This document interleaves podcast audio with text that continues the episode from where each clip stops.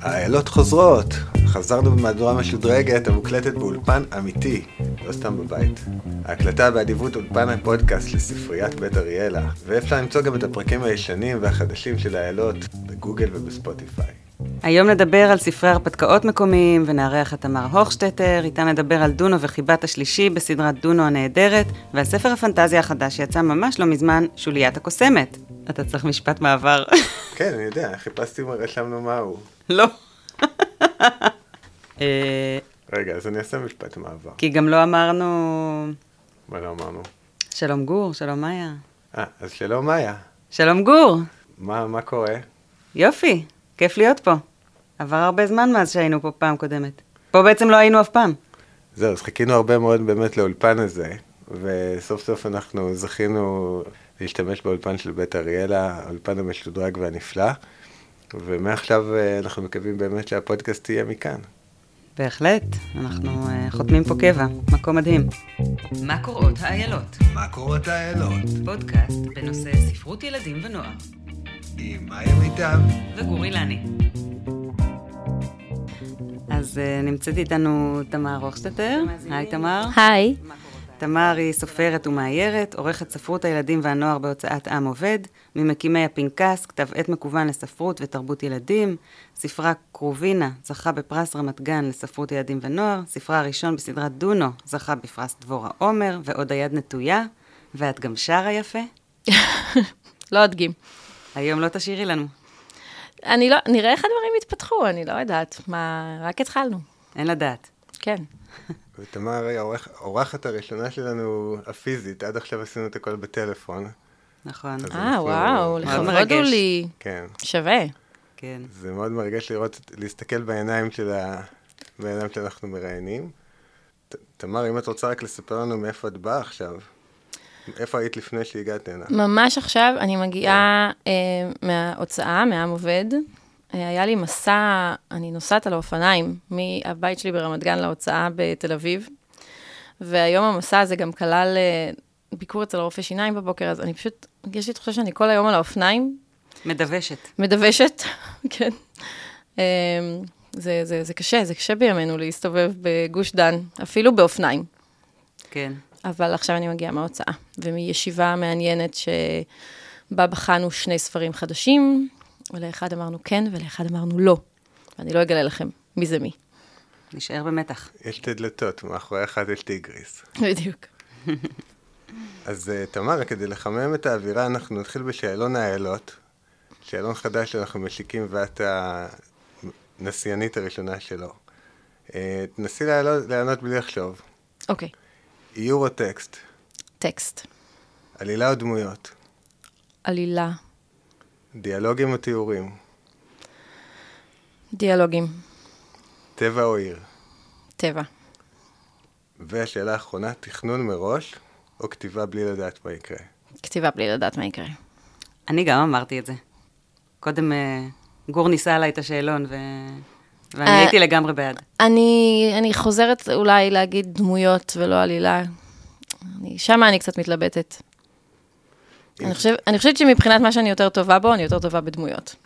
אה, אני, אני פשוט חושבת שעלילה זה נורא חשוב, אבל אה, אינטואיטיבית, נראה לי שדמויות זה יותר, יותר קל לי שם. יפה שהצלחת לחזור לשאלה ב... שנמצאת אי שם בתחילת השאלון. אני כבר שכחתי אותה.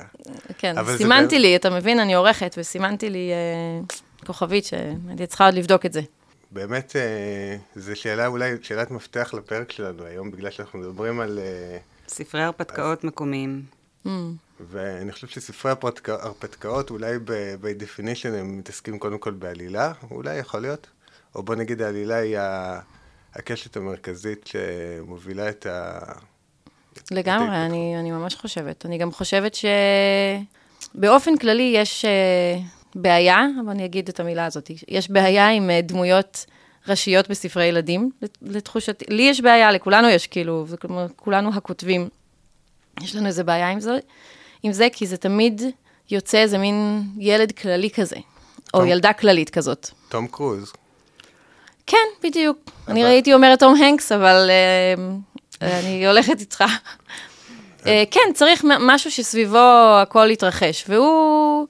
זז לו עם העלילה קדימה.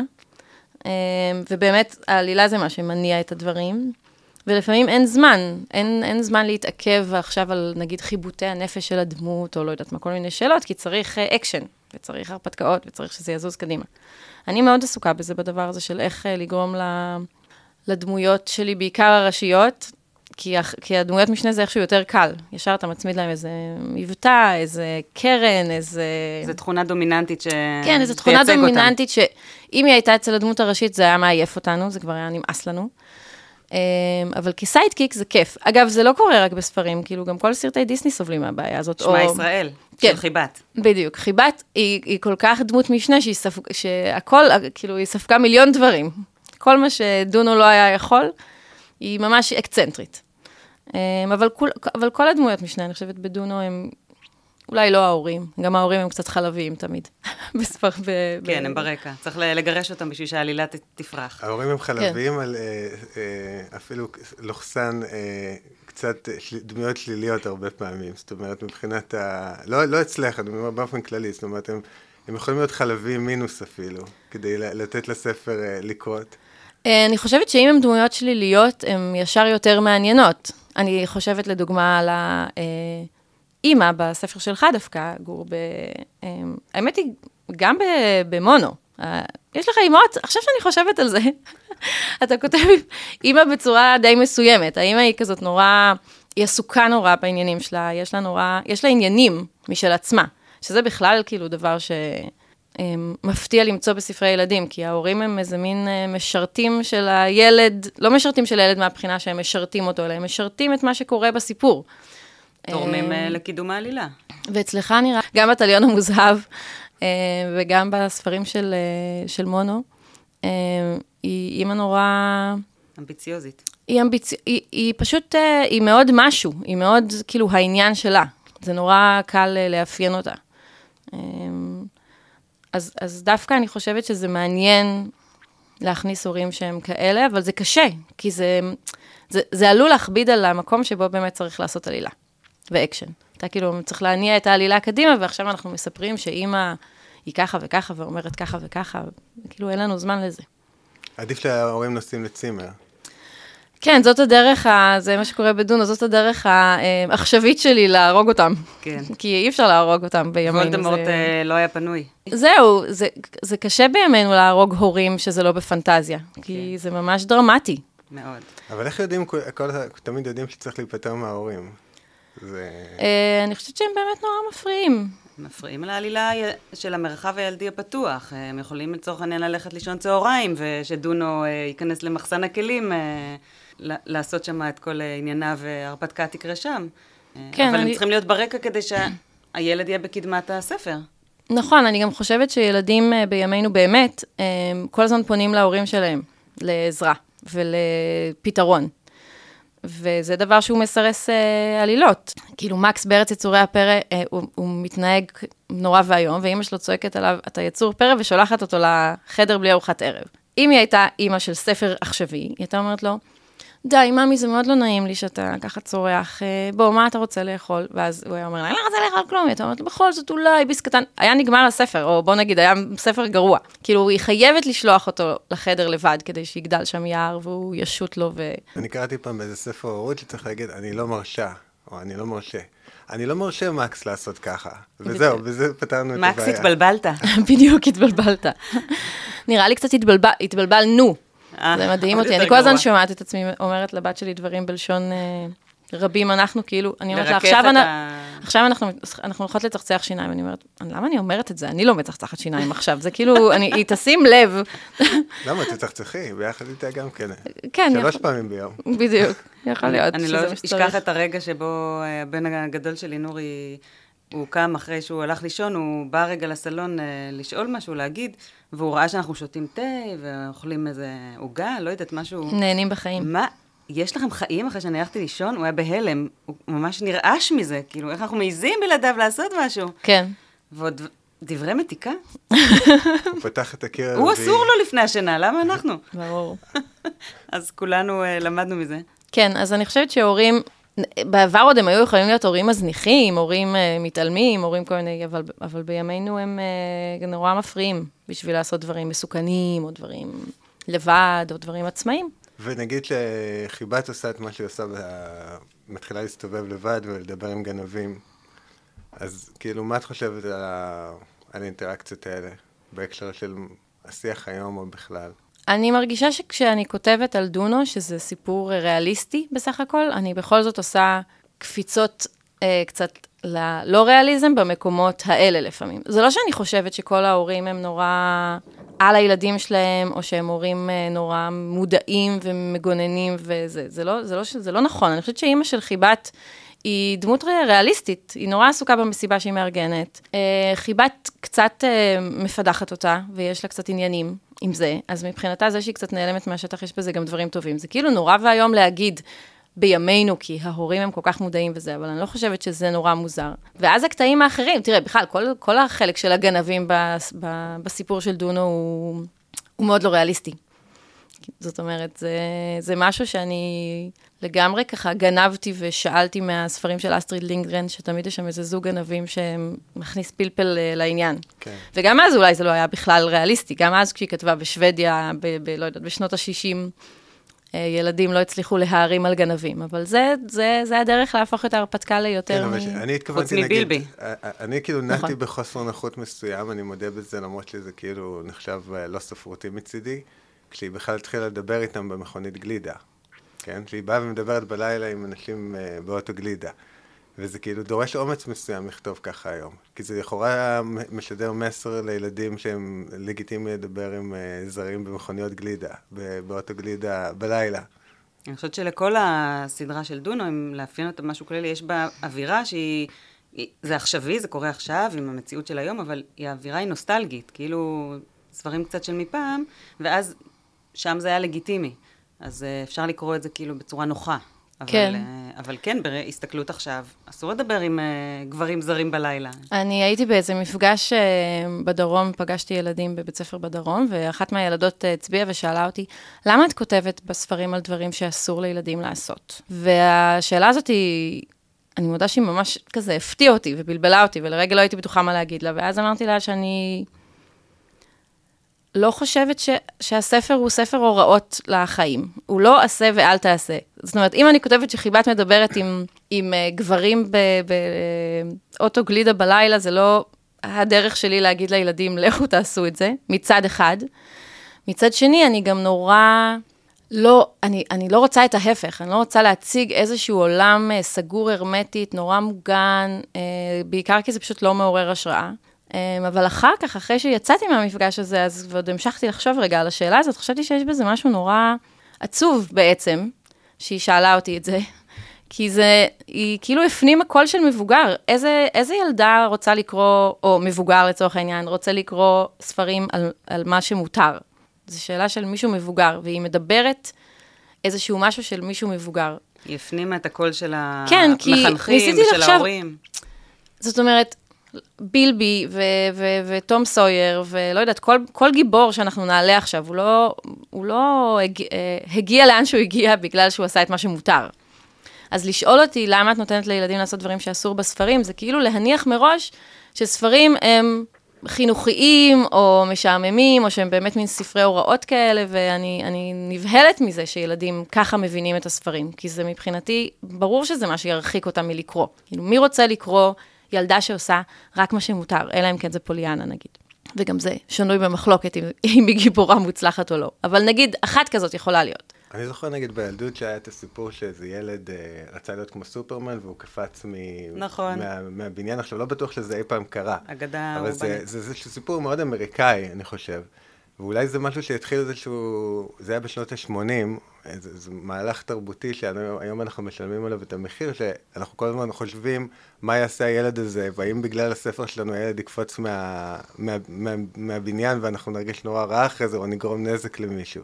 אני כל כך לא חוששת מזה, כי בניגוד כנראה לרוב uh, ההורים סלש מבוגרים שיש היום, אני נורא מאמינה לילדים וסומכת עליהם, וגם לספרים, לצורך העניין. כאילו, אני, אני ממש חושבת שאולי אנחנו שכחנו שספרים זה, זה מרחב אה, חוץ-מציאותי, אה, מוגן כשלעצמו.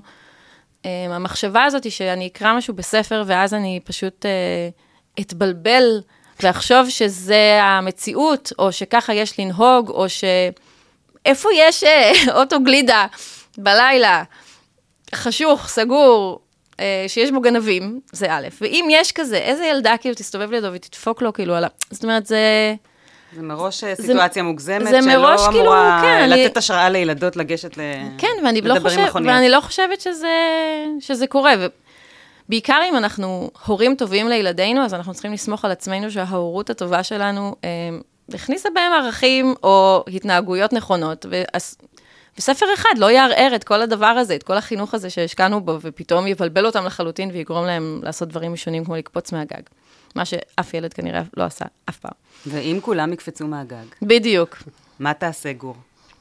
והתשובה היא כמובן, אני לא אקפוץ מהגג. נכון? כן. יש לי תחושה שבשנים האחרונות אה, בכלל אה, יש פריחה של אה, ספרי הרפתקאות אה, מקומיים. אה, את גם אה, מרגישה ככה, או שזה רק אני? בתור אה, סופרת ועורכת, אני שואלת. אה, זה, יכול להיות שמה שתופס אה, זה הרפתקאות. אני דווקא, אני דווקא בתור עורכת מאוד מחפשת אה, ספרי הרפתקאות טובים אה, לגיל הזה, למידל גרייד, לגיל אה, שכבר קוראים לבד. אה, אבל עדיין, 12. כן, אבל עדיין מנוקד, או לקראת הלא מנוקד, או משהו כזה. אה, זה קשה לכתוב אה, הרפתקאות אבל כיף. מוצלחות. אה, אני למשל הרגשתי גם בדונו האחרון שכתבתי וגם בשוליית הקוסמת, שממש חסרים לי כלים לכתוב אה, אקשן, וחזרתי לכל מיני ספרים שאהבתי בתור ילדה כדי ללמוד איך הם עושים את זה.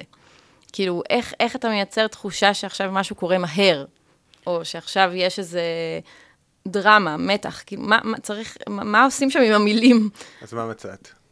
אמ, אז הלכתי לאהובי רואלד דאל, אמ, למטילדה ספציפית, שזה דווקא ספר שאני פחות אוהבת שלו, אבל יש בו המון אה, קטעים כאלה של... שהמנהלת עושה דברים כזה מזעזעים וכולם עוצרים את נשימתם. והופתעתי לגלות כמה הוא מתעכב, כמה... יש הרבה מאוד תיאורים שחוזרים על עצמם, ו... זה גם, גם קשור לזה שהוא, אני חושבת, היה אדם עם נפש אה, סדיסטית קצת. אה, כי אני קצת מרחמת על הדמויות שלי, אני לפעמים רוצה להעביר אותם כבר את השלבים האלה הקשים. והוא, למשל, בספר האיג, אני קוראת את זה עכשיו לבן שלי, הוא מתענג שם על הענקים שאוכלים את הילדים. וואו. הוא פשוט מלקק את האצבעות, את ממש מרגישה את רועל דל יושב שם מאחורה וחושב לעצמו על כל הילדים המעצבנים, ואיך, הוא מתאר איך הוא, הענק הזה, חוטף את הילדים ובולע אותם, והוא אוהב את אלה, והוא אוהב לאכול את אלה, ואגב, הילדים ממש ממש אוהבים לשמוע את זה, זה כיף להם כן, האיק זה נהדר. מאוד. אז יש משהו דווקא, שהוא היה הפוך מהאינטואיציה שלי, שהיא הייתה כאילו קצת מין למהר, כדי להרגיש שקורה משהו מהר. ודווקא אולי ההתעכבות על הסיטואציה, על הסצנה ש... שהיא כביכול אה, קשה, או... כן. זה, דווקא היא גורמת לך יותר להיכנס לעומק של העלילה. ממש. וגם אני תמיד, אני תמיד מחפשת את החושים. לא רק לתאר את מה שרואים, אלא איזה ריח יש, ומה שומעים. מוזיקה. ו- וכן. כן, אני גם אמ, אוהבת. זה מאוד מוסיף. ואז זה מעשיר את העלילה, היא... החוויה נהיית רב-חושית, במקום רק... אני אה, חושבת שגם, שגם לי בזמן הכתיבה פשוט זה עוזר יותר טוב להבין מה קורה. לחשוב מה, מה הטמפרטורה ומה שומעים ומה מרגישים ומה... יש לי נטייה, כמו שבטח לכולם, לחזור לאותם דברים. תמיד אני כותבת שקורה משהו, כאילו, איזה כאב בטן או משהו, כי כנראה יש לי עניין עם הבטן, אני לא יודעת, אבל אני כאילו מרגישה שאני הרבה פעמים חוזרת לאותם מקומות. אה, וגם לפעמים דימויים עושים את זה. נגיד, קראתי באיזה ספר שהלב שלה נהיה לבן מרוב פחד. Hmm, וואו. יפה. זה נורא עשה לי פחד. אז ישר אמרתי, "מ, כן, לבן, פחד. אני צריכה לזכור את זה. כן, לצורך הדיון שלנו, אז uh, ניסיתי uh, למצוא מכנה משותף בין שני הספרים, בין שוליית הקוסמת ל... לסדרת uh, דונו. ומה גילית? Uh, אז קודם כל, אה, דונו, אה, רק נגיד באמת אה, ששני הספרים הראשונים היו קובץ של סיפורים שקוראים לילד נכון. בשם דונו, ושהם לא היו ברצף עלילתי, כל סיפור בפני עצמו, שזה באמת הזכיר לי את אמיל, את הילד ושמו אמיל של אסטריד לינגרן, שמתאר את החיים שלו בכפר הקטן בלונברגה ובשמאלנד כולו, ו- וגם פה יש כפר ויש את ה... באמת את המרחב הילדי הפתוח הזה שמאפשר הכל, ורואים שנהנית מאוד, וגם אפשר לראות, אה, אני גם יודעת את זה, שגדלת במקום כפרי, כן. אה, אז מאוד מרגישים את זה, זה מאוד נוכח. אה, כן, אבל- מאיפה כל הידע הבוטני הזה? ידע בוטני? כן, התרשמתי. מה, בשוליית הקוסמת? כן. אה, אני פשוט החלטתי שהדמות שם של הקוסמת תיכלל בשמות של צמחים, כי זה תמיד הצחיק אותי כן, ששמות. של צמחים נשמעים כמו קללות. ו... הוונסוניה פקטורלסקי לא הגיע ל-. לא, קודם כל קצת חיפשתי, עשיתי תחקיר, אבל אה, את, את, ה, את הצמחייה של הגליל אני מכירה די טוב, כן. הייתי מסתובבת הרבה מאוד בג, בג- בגליל, והכרתי את הצמחים על, על שמותיהם. וחוץ מזה, אבא שלי לימד אותי שכל מה שאני לא יודעת איך קוראים לו, אני פשוט אומרת שזה שרוע קיפח. אז אה, דונו, באמת יש שם לתיקון. אה, הוויה מאוד ישראלית, אבל בניחוח נוסטלגי, עם קצת קריצות של פנטזיה, כמו אריץ פוינג מהספר אה, נכון. דונו השני, אה, והספר השלישי הוא כן עלילתי, הוא עלילה ש... ספר הרפתקאות, אה, לצורך הדיון שלנו. אה, ושוליית הקוסמת הוא גם לילדים יותר גדולים, הוא מגיל תשע בערך ומעלה.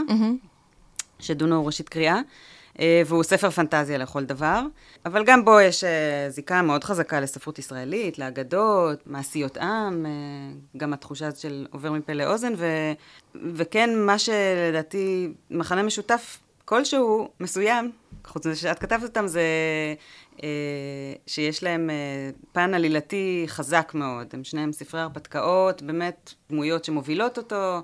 אם זה בדונו, אז הצטרפה אליו חיבת, שהייתה דמות אה, משנה, ועכשיו נכון. היא קיבלה את הבמה, תרתי משמע, אה, והיא מאוד מצחיקה, שמה ישראל. אה, וגם בשוליית הקסמת יש אה, דמויות ראשיות מאוד חזקות שמובילות, ושני סיפורים במקביל. כן, אני חושבת שלגבי ה... התפאורה שבה הסיפורים מתרחשים, זה מאוד נכון שאני, גם בשוליית הקוסמת, כאילו, אף על פי שהוא פנטזיה, והוא לצורך העניין היה יכול להתרחש בכל מקום מדומיין, אה, היה לי מאוד חשוב שלא יהיו בו, לא יודעת, אריות ודרקונים, אה, או בכלל, לא, להתרחק מהמיתולוגיה האירופאית, שדווקא כביכול אנחנו מכירים אותה נורא נורא טוב, כי זה... גדלנו עליה. כי שמענו, כן, כי אנחנו מכירים את אגדות האחים גרים, וגם, לא משנה, גם את הגלגולים שלהם, לצורך העניין, כמו משחקי הכס וכמו כל מיני דברים, אנחנו כאילו שואבים נורא משם. זה היה קשור גם לזה שכשאני כן מתייחסת לתיאורי טבע, אז אני, אני נזכרת בדברים, ולא רוצה לתאר משהו שלא, שאני לא מכירה אותו לחלוטין, כמו, לא יודעת, אשוחים בשלג, או... זאת אומרת, התפאורה של הטבע היא מקומית. כן, הרגשתי וזה מאוד שכל- מכניס לאווירה מקומית. הרגשתי שכל דבר היה יכול, או בוא נגיד, היה לי מה לדמיין. יש שם נהר, אז חשבתי על הזקי, אוקיי? זאת אומרת, יכול להיות שזה לא, יש, הנהר שם הוא יותר מרשים אולי מהזקי, אבל יש לי, טיילתי בזקי, אני יודעת איך זה מרגיש, איך ה... אה, אם אני הייתי מתארת משהו אה, שהוא רק מ-hearsay, רק מעדות שמיעה, ש... או מעדות קריאה, או אז... אה, מסרטים. או מסרטים, אז אני חושבת שהייתי מוגבלת יותר במקומות האלה, הקטנים של ה... ולכן גם שאר הדברים, כמו לקחת, לבחור שדים כאיזה מיתולוגיה, כי, כי, זה, כי זה מזרח תיכוני שדים. זה, זה יכול לחיות בתוך מקומות מדבריים, זה יכול לחיות, אני לא, אני לא צריכה... אה, אולי זה באמת מה שגם הופך את זה לאמין בתוך הסיטואציה הפנטסטית. כן, כי זה מוכר לי, וגם את יכולה לתת שם המון פרטים, ובאמת, כמו שאמרת, חושים, זה מרגיש מאוד מאוד חי, זה ניכר גם ב... כן, אני חושבת שזה בטקסט. באמת, אה, זה, זה, מהבחינה הזאת פנטזיה זה הרבה יותר קשה לכתוב, כי את, את צריכה לשים לעצמך את הגבולות, גם מבחינת הקסם. אה, אני חושבת שגם בספר שלך, כאילו, אתה מאוד מתייחס לזה. וגם מבחינת העולם, אה, מה יש בעולם הזה ומה אין בעולם הזה, מה הקסם יכול לעשות ומה הוא לא יכול לעשות. כל הזמן צריך לקבוע את הגבולות, זה מאוד קשה ל...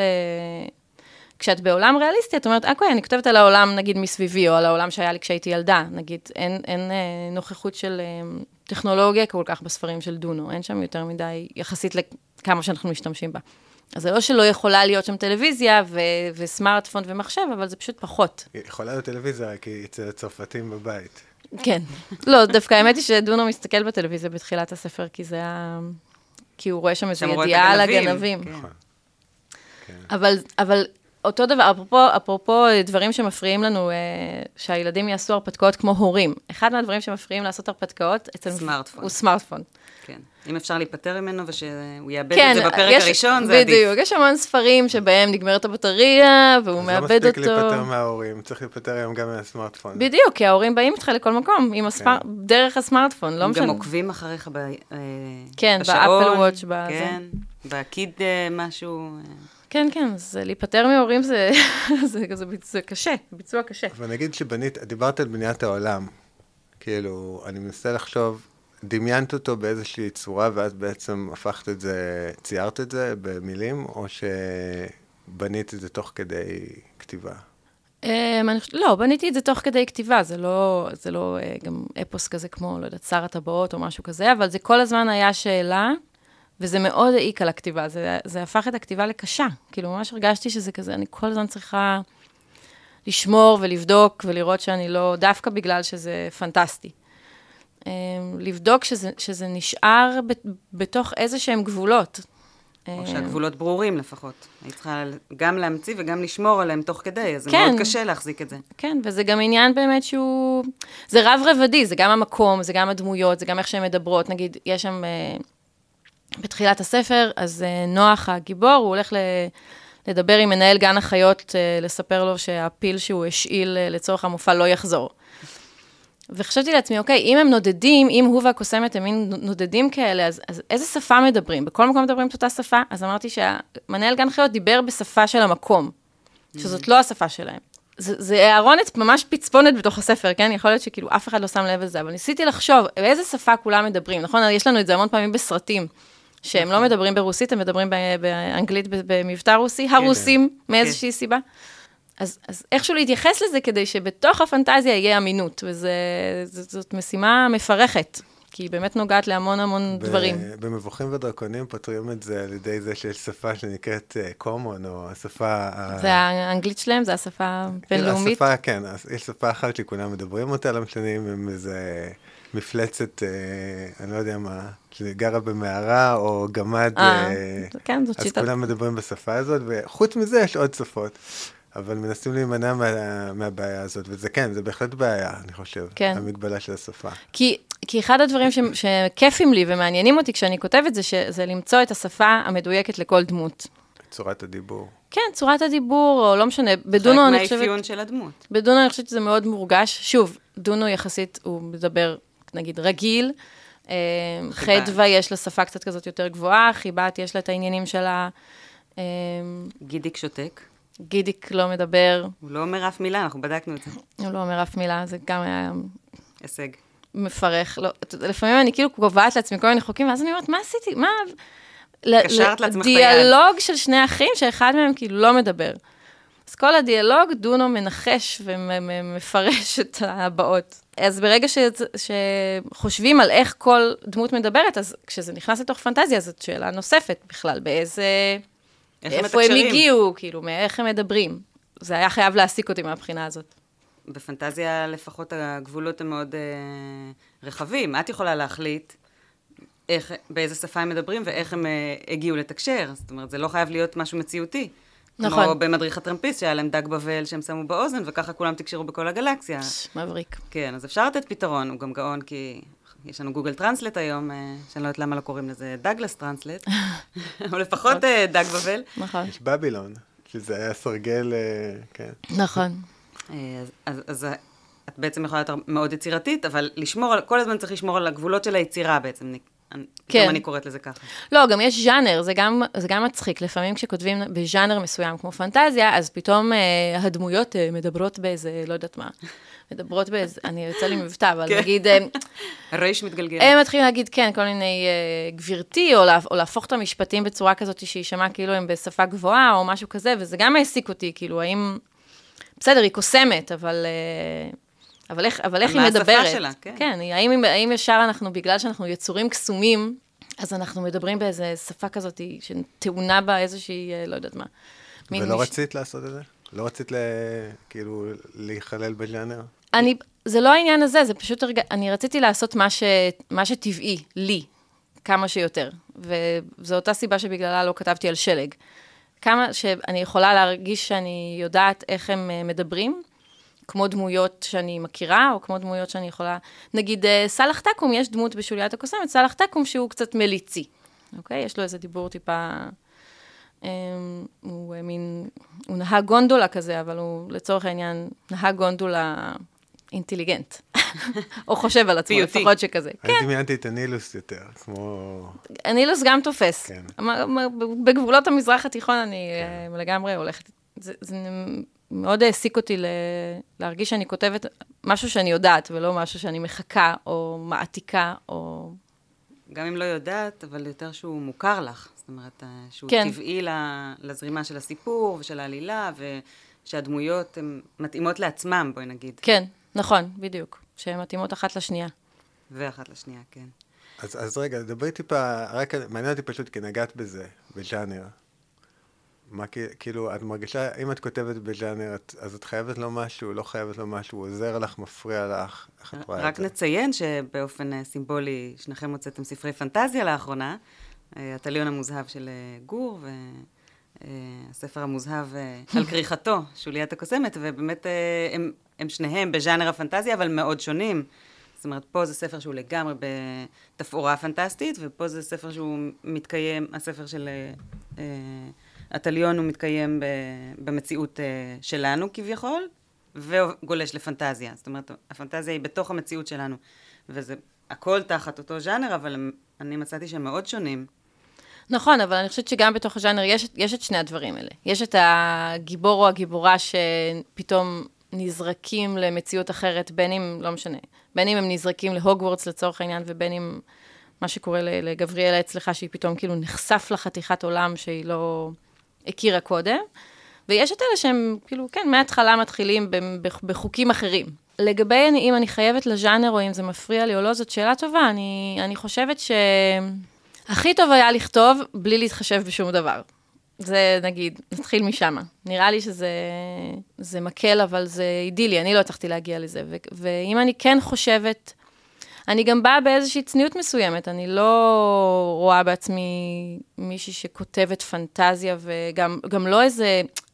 קהילת הפנטזיה של קוראי הפנטזיה היא, היא מאוד ספציפית, בניגוד לז'אנרים אחרים אולי. נגיד למתח או לכל מיני כאלה.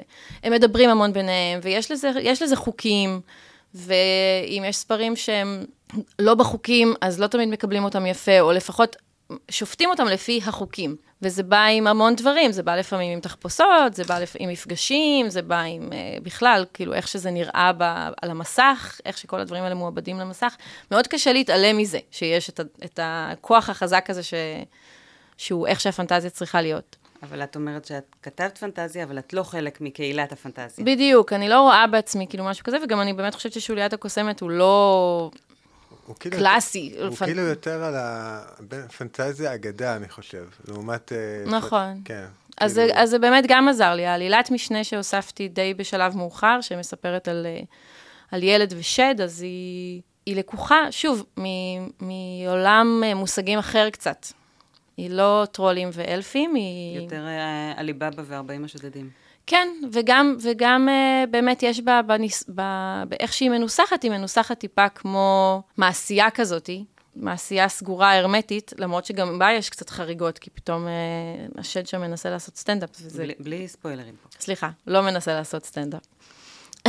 אז, אז זה עזר לי לא, לא להתחרות בפנטזיה הקלאסית הזאת, ולעשות משהו קצת אחר. כן, בטח, יש התייחסות, אה, כאילו חושבים על, אני חושבת על הז'אנר, ואני חושבת על קוראי הז'אנר, ואני חושבת על הדברים האלה. אה, אני, מושפעת אבל מדברים אחרים, זה פחות באמת מה שאני קוראת וקראתי, ואני חושבת שזה גם מורגש.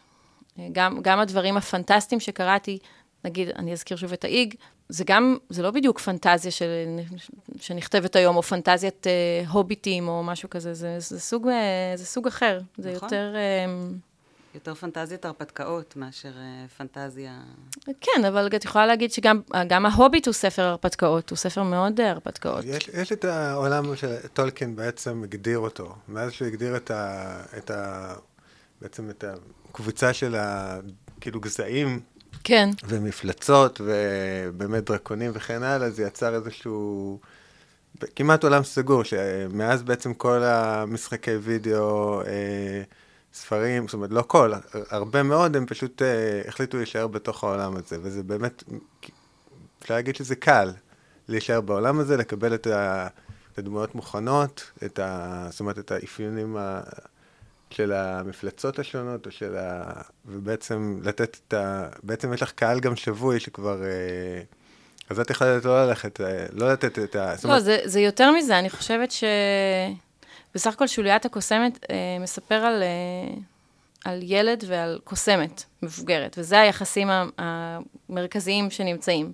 זה לא יחסים טריוויאליים לסיפור אה, פנטזיה כזה של... אה, זה לא מסע הגיבור בדיוק, הקונבנציונלי. בדיוק, זה לא, זה לא בדיוק מסע הגיבור, זה לא מלחמת אה, בני האור בבני החושך, זה לא, אה, לא יודעת מה, אה, גם לא מלחמה אפית כזאת, אבל גם לא, אפילו, אפילו הגיל, נגיד, אנחנו לא יודעים אולי בדיוק בני כמה האלפים, אבל הם, הם אנשים צעירים ללא ילדים, אפשר להגיד, זאת אומרת, הם איזשהו סוג מסוים של כאילו אנשים שעושים את ההרפתקאות שלהם ואת העניינים שלהם, חוץ מהמכשף הזקן שהולך איתם. וכאן, כל המערכת יחסים היא קצת אחרת, היא בעצם משולש של, בוא נגיד, נשענת על משהו יותר משפחתי. ופחות... אה, אפשר להגיד קרבות. שהספר עוסק ביחסים אה, יותר מאשר אה, אפוס... כן, כן. אני בכלל לא... את לא באפוסים. בכלל לא מתיימרת לכתוב אפוס, זה מאוד, נראה לי תמיד מאוד אה, מרשים ובלתי נגיש לכתוב עכשיו איזה משהו כזה, ו... וגם, וגם להגיד דברים כאלה נורא גדולים, כמו זה הרוע המוחלט, או עולמנו עומד אה, להגיע אל קיצו, זה, זה דברים שאני ממש לא... גדולים עליי. כן. אני יכולה להגיד דברים יותר קטנים. שאני לא אשכח לשאול אותך, שאלה חשובה בשמי ובשם אסה, הבן שלי.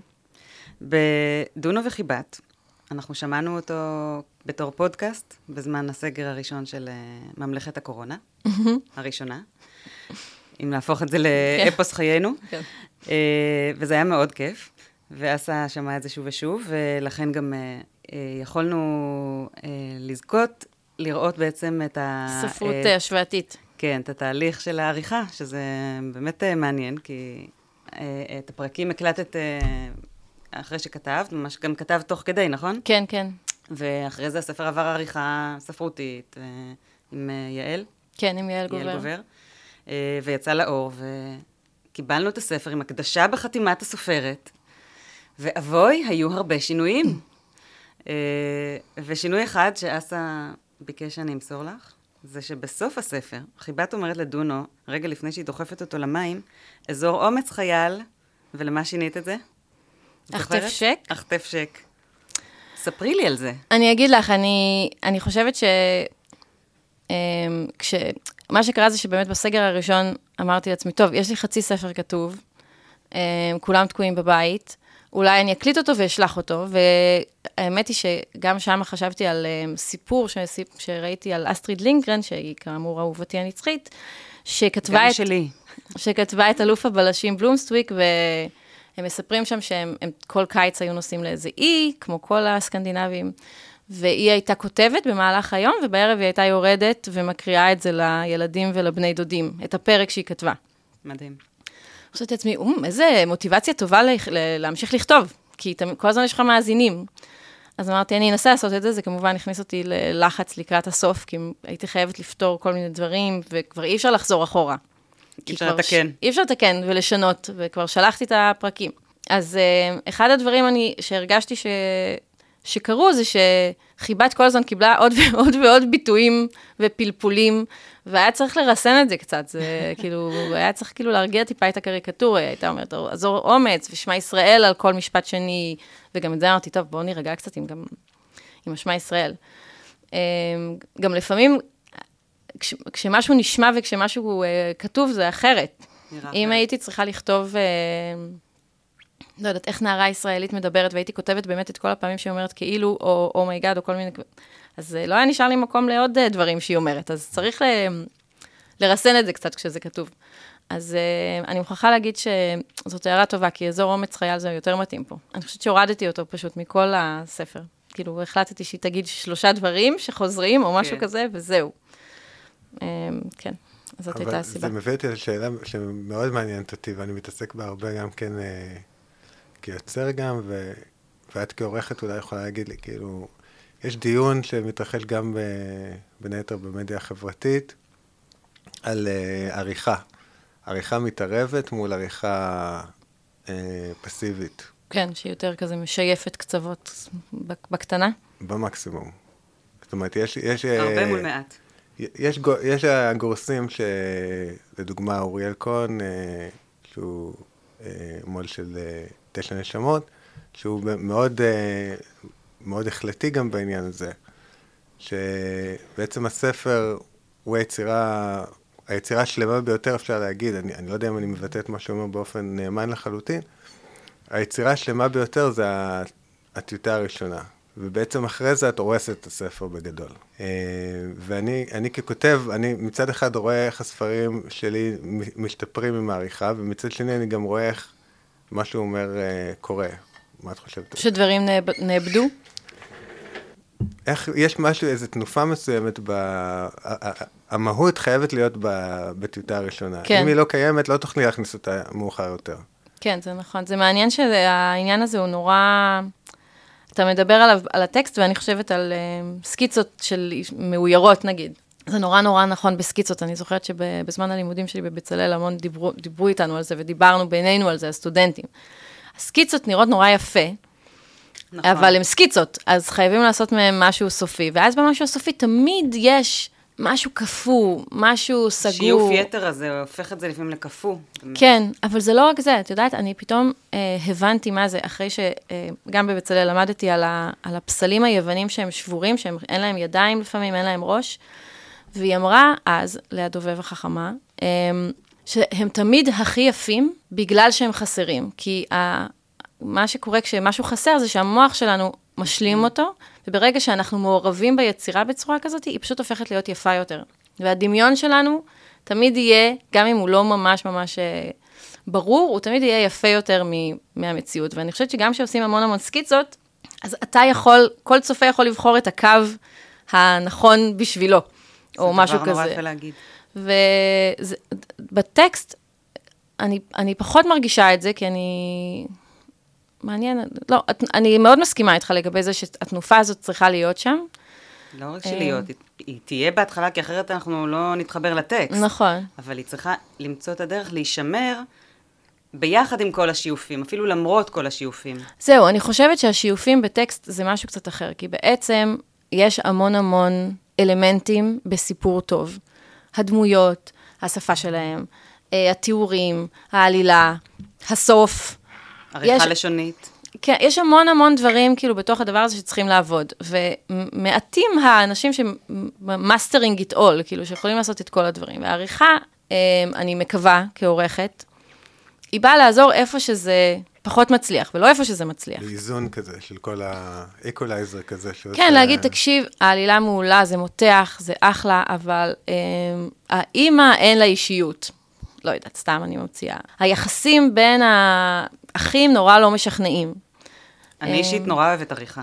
זה ממש, אה, כמו שאת אומרת, זה מאיר בפנס על המקומות שהם אה, חורים בעלילה, כן. או שהם לא ברורים. לפעמים אנחנו כותבים משהו והוא נורא ברור לנו, כי אנחנו מכירים בדיוק. את הדמויות, ואנחנו יודעים מה קרה שם, ואנחנו מין, עוברים הלאה. ודווקא צריך לעצור ורגע להשתהות שם. כן, ואני חושבת שמה שנוסף בעריכה לילדים, שנראה לי לא קיים בעריכה למבוגרים, זה שהעורכת, לפחות אני, מרגישה שאני תמיד מייצגת את הילדים. אז כשאני קוראת טקסט, אני מאוד מנסה לחשוב איך הילדים רואים את זה, איך הילדים קוראים את זה. נקודת המבט הילדית. כן, ויש לי המון פעמים את ההערה הזאת של, כאן, אם הייתי ילד נבון וקשוב, הייתי מרגישה שאתה בא קצת לחנך אותי. כאן הייתי מרגישה שאת קצת עושה עליי מניפולציה.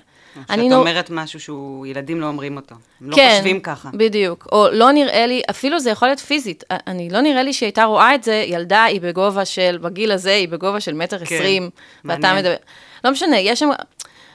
יש אנשים, שוב, כותבים שגם את זה עושים טבעי, אבל דווקא בגלל שבכתיבה לילדים כותבים אותם מבוגרים, אז הפער הזה לפעמים קיים, ו- ושם אני מאוד משתדלת אה, אה, להיות כדי לחדד את זה. אבל זה יכול להיות המון המון דברים, זה יכול להיות סופר טכני כמו, אה, זה לא הגיוני, אנחנו כבר הגענו לפי החישוב שלי לשעה 10 בערב, ואתה אומר שיש אור, אוקיי? כן. זה כאילו ממש, אה, זה סוג אחד של עריכה, וזה יכול להיות אה, דברים אחרים, שוב, בתקווה שזה לא, שזה לא משקשק לחלוטין את, ה, את היצירה עד שלא נותר ממנה זכר, אלא זה רק כן, ברור, עזרות. ברור שזה האינטרס לכולם. אז אני חושב שזה לא, כאילו, השאלה היא פחות לגבי, ברור שכולם רוצים לשמור, אחרת לא היינו מתחברים לדבר הראשון, אבל באמת לגבי האיך, איך לעשות את זה, וזו שאלה שאני שואל את עצמי אותה לא מעט. אני חושבת שזה גם נורא תלוי ביוצר עצמו. אה, שזה זה חיבור שנוצר כל פעם בין, אה, בין עורכת לסופרת לצורך העניין. כאילו זה, יש כאלה שצריכים אה, נורא מעט, או, או אפילו אם הם צריכים קצת יותר, נגיד זה לא בא עם דוגמאות. אני, יש לי נטייה לא טובה, בגלל שאני גם כותבת, ישר לתת דוגמאות, ישר לת, להציע, להציע פתרונות. להגיד, אה, יותר נראה לי הגיוני שהיא תגיד, לא, אני לא, לא, לא, לא, ואני כותבת את הספר, ואני כל פעם מרביצה לעצמי על היד כשאני עושה את זה, כי זה לא תפקידי לכתוב את הספר טוב יותר, אלא רק להגיד את ההערה ולתת שהם יכתבו את הטוב יותר. בדיוק, ולתת למי שכותב לכתוב את זה טוב יותר. אז, אז בכלל, אני חושבת שללוות יצירה כמו הוראה, כמו כל מיני דברים, זה, זה איזשהו סוג של uh, מיומנות, אולי גם כישרון. אני מרגישה שאני מאוד, uh, שאני עוד לומדת את זה. Um, וזאת גם אה, זכות גדולה. מאוד, בטח. Um, עכשיו יצא בעם עובד uh, ספר של רונית קנוע, הספר הראשון שהיא כתבה, שקוראים לו גולי הולכת לבית ספר. קיבלתי אותו היום. אה, אז תקראי אותו, הוא מהמם. ואני הרגשתי שאני רק צריכה פחות או יותר לעמוד בצד ולהגיד לה, כן, יופי, למחוא לה כפיים ולהגיד לה, תמשיכי, ובכל זאת אני מרגישה כאילו מעורבת בזה, למרות שזה שלה, וסופר שומעים אותה שם, זה נורא גם ברור שזה שלה. אה, אז היה לי נורא כיף לראות את זה נולד. טוב, אפשר לסכם שכולנו רוצים שהעורכת שלנו תעמוד בצד ותמחא לנו כפיים. ברור. חלום. הרבה פעמים בשביל זה אנחנו בכלל כותבים, כדי שזה יבוא איזה מישהו וימחא לנו כפיים. אז, אז יש שאלה, אולי אחת האחרונות או האחרונה, אה, לגבי ההתפתחות שלך ככותבת, נגיד מקרובינה, או אולי דברים שכתבת גם לפני זה, אם את יכולה, כשאת מסתכלת על דברים שכתבת פעם לעומת היום, או אם את יכולה לשתף קצת לגבי ה... מה הלאה? ההתפתחות שלך וגם הלאה. שאלה טובה. אני בהחלט מרגישה שאני לומדת לכתוב כל הזמן. מה שגם השתנה בזמן האחרון זה שכשאני קוראת, אני כל הזמן אה, מרגישה שאני לומדת, או מנס... זה לפעמים ממש מפריע לקרוא. או עורכת, או בקיצור, לקרוא ספרים, וואו, זה ממש אה, קללה של המקצוע. אתה נורא אוהב ספרים, אז אתה נכנס למקצוע הזה, ואז אה, פתאום, נגיד, אחרי שערכתי תרגום, פתאום אני כל כך, אה, נהייתי, זה נהיה לי כל כך ברור, התרגום, איפה הוא מפריע. אה, ביטויים אה, מתורגמים מאנגלית לעברית. אה, וואי, אני משתגעת מזה, זה גם היה... תחזיק את הסוסים. זה ממש קיצוני, אבל המון פעמים אני כותבת בהערות שלי כעורכת, אה, זה נשמע לי באנגלית. אני לא תמיד בטוחה, כי זה כבר כל כך נכנס לשפה, אז לפעמים קשה נכון. קצת לדעת. אבל... ניקח את זה מכאן. כן, לגמרי. בכלל, לקחת כל מיני דברים. זה מאוד באנגלית. עושה שכל. כן. טוב, זה כבר, אני מרגישה סלנג. זו שאלה טובה איפה נכון. אפשר כבר להשתמש בזה בצורה אחרת. אבל יש דברים כמו נגיד, אני פעם איזה עורך עכשיו כתב לי, אני כתבתי, הוא יכל לראות את זה, או משהו כזה. אמרתי שזה מאנגלית, כאילו, you, he could see it from כן. somewhere, או I don't know, כאילו, כן. אז לא חשבתי על זה, לא כי זה מודע. כבר אה, משולב כן. בשפה שלנו, אז צריך להיות ערים. לזה. לא, לא, באמת זה קשה. כאילו צורת חשיבה שהיא היא, היא מאנגלית בעצם. לגמרי. אז- וזאת באמת שאלה איפה, ל- ל- איפה לרסן את זה ואיפה לא. כלומר, האם את משרתת את הספר, או את משרתת עכשיו את השפה העברית, כי את עורכת של ספרים ואת צריכה כאילו להגן עליה או משהו כזה. לשרת זה, את הדמויות. זה, זאת, זהו, זאת שאלה זה טובה. יכול להיות חלק מהסלנג של אותה דמות, אבל זה צריך להיות בגבולות ש... כן. שהם הגיוניים. אה, נכון, זה, זה התלבטויות אה, יומיומיות, אגב, אין לי תמיד תשובה לזה, זה לא... אבל שאלת, אה, לא, על ההתפתחות אה, זה. Um, אני לא יודעת כל כך להגיד, אני יכולה להגיד שכשאני קוראת עכשיו את קרובינה, שזה בסך הכל סיפור שאני מאוד אוהבת, אז uh, יש לי הרבה הערות שהן קשורות גם לזה ש, שדברים השתנו בעשר שנים האחרונות. זה ספר מלפני עשר שנים, והוא ארוך מדי. אנחנו, יש פחות טקסט היום בספרים מהסוג הזה, ואני כעורכת יודעת בדיוק איפה צריך להוריד. אם מישהו רוצה להוציא את הספר הזה מחדש, אז אני יודעת איפה צריך לערוך אותו. יש לנו פה הצעה. אז מהבחינה הזאת אני פשוט אה, כזה סופגת ומתקדמת אה, תוך כדי. מה הלאה? אני, אני הכי אה, בוער בי כרגע זה לכתוב אה, את שוליית הקוסמת 2.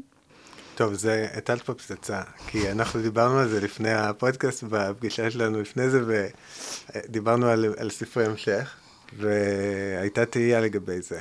אני אגיד לך, זה נורא מפחיד, אותי לפחות. אה, להוציא ספר ולהגיד, זה ראשון בסדרה של שישה, אוקיי? פלוס, אני עובדת בתעשיית הספרות המתקשה והלא, שלא קלה, וברור לי שזו הצהרה שאולי אפשר לא לעמוד בה. וכשכתבתי את הספר הזה, כאילו, לא תכננתי לכתוב המשך, כי אמרתי לעצמי, תמר, קודם תראי מה, מה יהיה. ו, ו, ועדיין יש דברים שם ש... אפשר עוד לפתור אותם, הם לא סגורים עד הסוף, יש לי מחשבות לגביהם. אמ, אבל אני חושבת שגם בגלל שכתבתי את זה במשך כל כך הרבה זמן, את שוליית הקוסמת, והוא ליווה אותי, אני לפעמים לא כתבתי אותו, אבל הוא ליווה אותי. שם. אז... אה, כמה זמן דרך אגב? שנים, אני לא יודעת. אמ, אני ממש זוכרת שכאילו, שאני נוסעת לאח שלי בצפון, לדבר איתו על שוליית הקוסמת. נפתור ביחד כל מיני דברים. אה, הוא מאוד כזה, ברוחו ליווה אותי כאילו במשך כל הכתיבה, והוא גם... הטיפוס שהוא קצת אה, נמצא בתוך הספר הזה, וכאילו אני ממש, וזה היה לפני המון זמן. אז, אה, אז לפעמים לא כתבתי אותו, לפעמים גם לא חשבתי, ש... חשבתי שהוא יישאר במגירה, אבל הוא ליווה אותי. אז הליווי הזה, אני חושבת, גרם לזה שאני יחסית בקלות יכולה להוציא, לא יודעת אם ספר שלם, אבל לפחות עוד כמה פרקים, כי כי התעסקתי בהמון עניינים שלא נכנסו, שכן נכנסו, שיש לי מחשבות לגביהם. ספרי המשך זה, זה, זה, זה, זה באמת תהייה גדולה. כאילו, מצד אחד אני יכולה להגיד שמבחינה מולית זה מעולה סדרות. זה מה שכאילו ילדים רוצים, זה גם מה שמבוגרים רוצים, אבל מצד שני, חייבים שמשהו יתפוס קודם.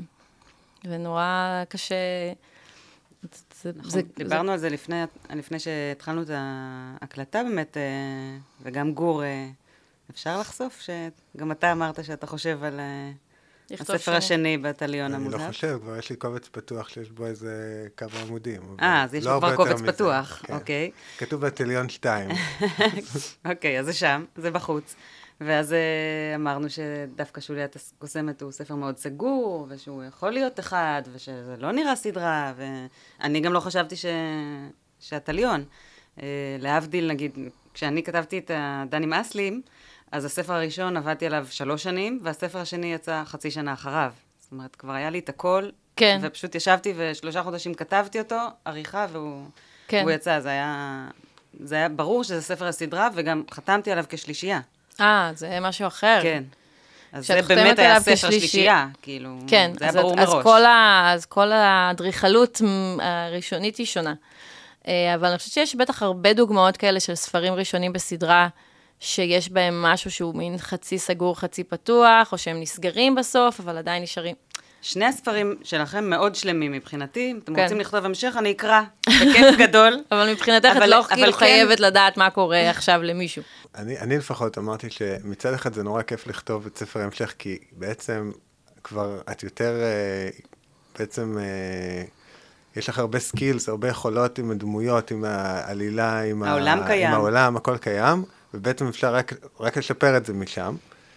ומצד שני, בעצם הקונספט כבר יצר, יצרנו אותו בספר הראשון. ועכשיו לא נברא משהו חדש. זאת אומרת, במקסימום נעשה ספר יותר fun, אבל ו- ובעצם יהיה לאנשים שמתחברים לזה, לילדים שמתחברים לזה עוד יותר, עוד, עוד כיף, עוד uh, קריאה, עוד, עוד דברים, עוד תובנות, עוד הרפתקאות. אבל לא בטוח שנצליח להמציא משהו חדש. Um, אני מסכימה, אני גם חושבת ש... תראה, יש, יש לזה כמה, נגיד, אני ערכתי את uh, שניים מהיומנו של חנונים, ב... כשעבדתי בכנרת. ויומנו של חנון זה אותו דבר ברמת ה... בכל אחד מהספרים יש 252 עמודים, או, שוב ושוב ושוב ושוב ושוב ושוב ושוב. זה שטנץ. וריאציות, כן? אבל בגדול זה בדיוק בדיוק בדיוק אותו דבר, וזה מאוד אמריקאי, עשינו משהו, הוא מצליח, אנחנו עכשיו לא נתחיל להתבלבל פה ונעשה עוד ועוד ועוד ועוד, עד שאולי זה יפסיק להצליח, ועד אז לא נעצור, ולא נזיז כלום, לא נזיז את איך שנראים מספרי הם לא עמודים. גדלים אפילו, הילדים. הם לא גדלים, אף אחד לא מת, לא משנה, שום דבר לא משתנה. אני מרגישה שזה ממש קשה לי ככותבת, זאת אומרת, מבחינתי, אה, אני התחלתי לכתוב את הדונו השלישי לפני הדונו השני, ואז אה, יעל העורכת שלי אמרה לי, תקשיבי, זה ממש שונה, זה פתאום, אה, הוא גם היה כתוב קצת אחרת, הוא היה כתוב מנקודות מבט, היה את הנקודת מבט של השכן הצרפתי, הוא- זה היה כתוב כאילו, לא משנה.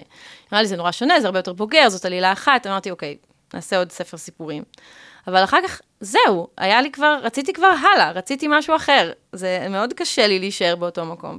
ועם שוליית הקוסמת יש לי מחשבות מאוד דומות לשלך, זאת אומרת, משהו במערכת יחסים של הילד והקוסמת, הוא לא יכול להשתנות נורא דרמטית בספר השני, כי אז זה יהיה, זה יהיה פשוט ספר אחר. כלומר, ספר מסדרה אחרת. אז איך אני משמרת איזשהו משהו, ובכל זאת משנה משהו? זה, זאת, זאת שאלה מעניינת, וכרגע היא מלהיבה אותי, כי עוד לא ממש התחלתי לכתוב. ויכול להיות שהיא לא תלהיב אותי בעוד איזשהו זמן, אבל אה, אני, אני מסכימה איתך, יש משהו שגם, גם אה, בגלל הקוראים, אתה חייב להשאיר כל מיני דברים שעבדו. אתה לא יכול עכשיו פתאום להביא להם טרגדיה יוונית אחרי שכתבת, לא יודעת מה, ספר מצחיק, בגלל שאתה מתנשא. או שתכתוב, אבל תקרא לזה משהו אחר. אם אתה עושה סדרה, יש לך כבר איזושהי מחויבות, זה, זה קטע. כן, אה, בדיוק אחרי שכתבתי את הדני הראשון, אז התייעצתי עם אה, חברה שהיא תסריטאית, חן אה, קליימן גל, והיא אמרה לי, אמרתי לה את הרעיון לספר השני, ואיזה מלהיב, והיא אמרה לי, את לא יכולה בספר הראשון שהוא יציל את העולם, ובספר השני שהוא יעזור לזקנה לחצות את הכביש. וואי, ממש. וזה נראה לי סיסמה שאפשר לתלות בהוצאות הספרים. זה ממש נכון, ובגלל זה גם... אה, הרמה צריך- של ההתרגשות צריכה להיות... אה, נכון, ו- ו- ו- לא, מאוזנת. ולעלות, אם כן. כבר. כן, הרוע צריך להתחזק, אה, לא יודעת מה. האיום. כן. אמ, נכון, זה, זה, זה מאוד נכון, זה צריך, אה, את כבר, את כבר אה, חיה בתוך העולם אה, של עצמך. ונגיד, טובה ינסן, היא, היא סבלה מזה, היא הייתה לכודה בתוך העולם של המאמינים, באיזשהו שלב, ורצו ממנה עוד, עוד, עוד, עוד, עוד, והיא כבר לא רצתה יותר, ויש ממש, רואים את זה בספרים שלה, שכאילו, הדמויות שלה נהיות זועפות, כאילו, וחסרות סבלנות, כבר אין לה כוח לזה. כן. והיא כאילו ח- מחויבת לה, להצלחה ולזה, וזה זה ממש קטע. עכשיו סיפור גם אה, שרלוק הולמס המפורסם, אה, שחזר מן המתים. נכון, חי... מה שחייבים. אז מה לאחל לך, שהדמויות שלך יהיו כל כך כועסות בגלל שתהיי מוצל... מצליחה בכל העולם? או... כן, אבל רק בעוד הרבה שנים, לא עכשיו. שייקח להם זמן לזעוף. כן, בדיוק, שזה לא, שאני לא כבר עכשיו, זה יימ- יימאס עליי, רק עוד הרבה מאוד זמן. בינתיים אה, נראה לי שמענה להישאר במחיצתן, ומעניין. כן, לגמרי. האמת שממש. וגם דונו, אני אוהבת אותו, ו... כולנו אוהבים את דונו. אנחנו מחכים כבר לראות מה יקרה הלאה. תודה רבה שהתארחת אצלנו. תודה רבה, היה מאוד כיף. אז זהו, מקווים שנהניתם. ההקלטה הייתה באדיבות אולפן הפודקאסט של ספריית בית אריאלה, תל אביב-יפו. ואפשר למצוא אותנו באפליקציות של הפודקאסטים, ספוטיפיי. בפרקים הבאים אנחנו מתכננים אה, יופי של אורחות. אה, יהיו איתנו נטלי גבירץ, איתה נדבר על דחיית המגזינים לילדים, מאירה ברנע גולדברג, עינת צרפתי המאיירת והסופרת, תמי שם טוב הנהדרת, אתר האופק, איתה נדבר על שירה לילדים ועוד, ונשמח אה, להשתמע. להתראות גור. להתראות.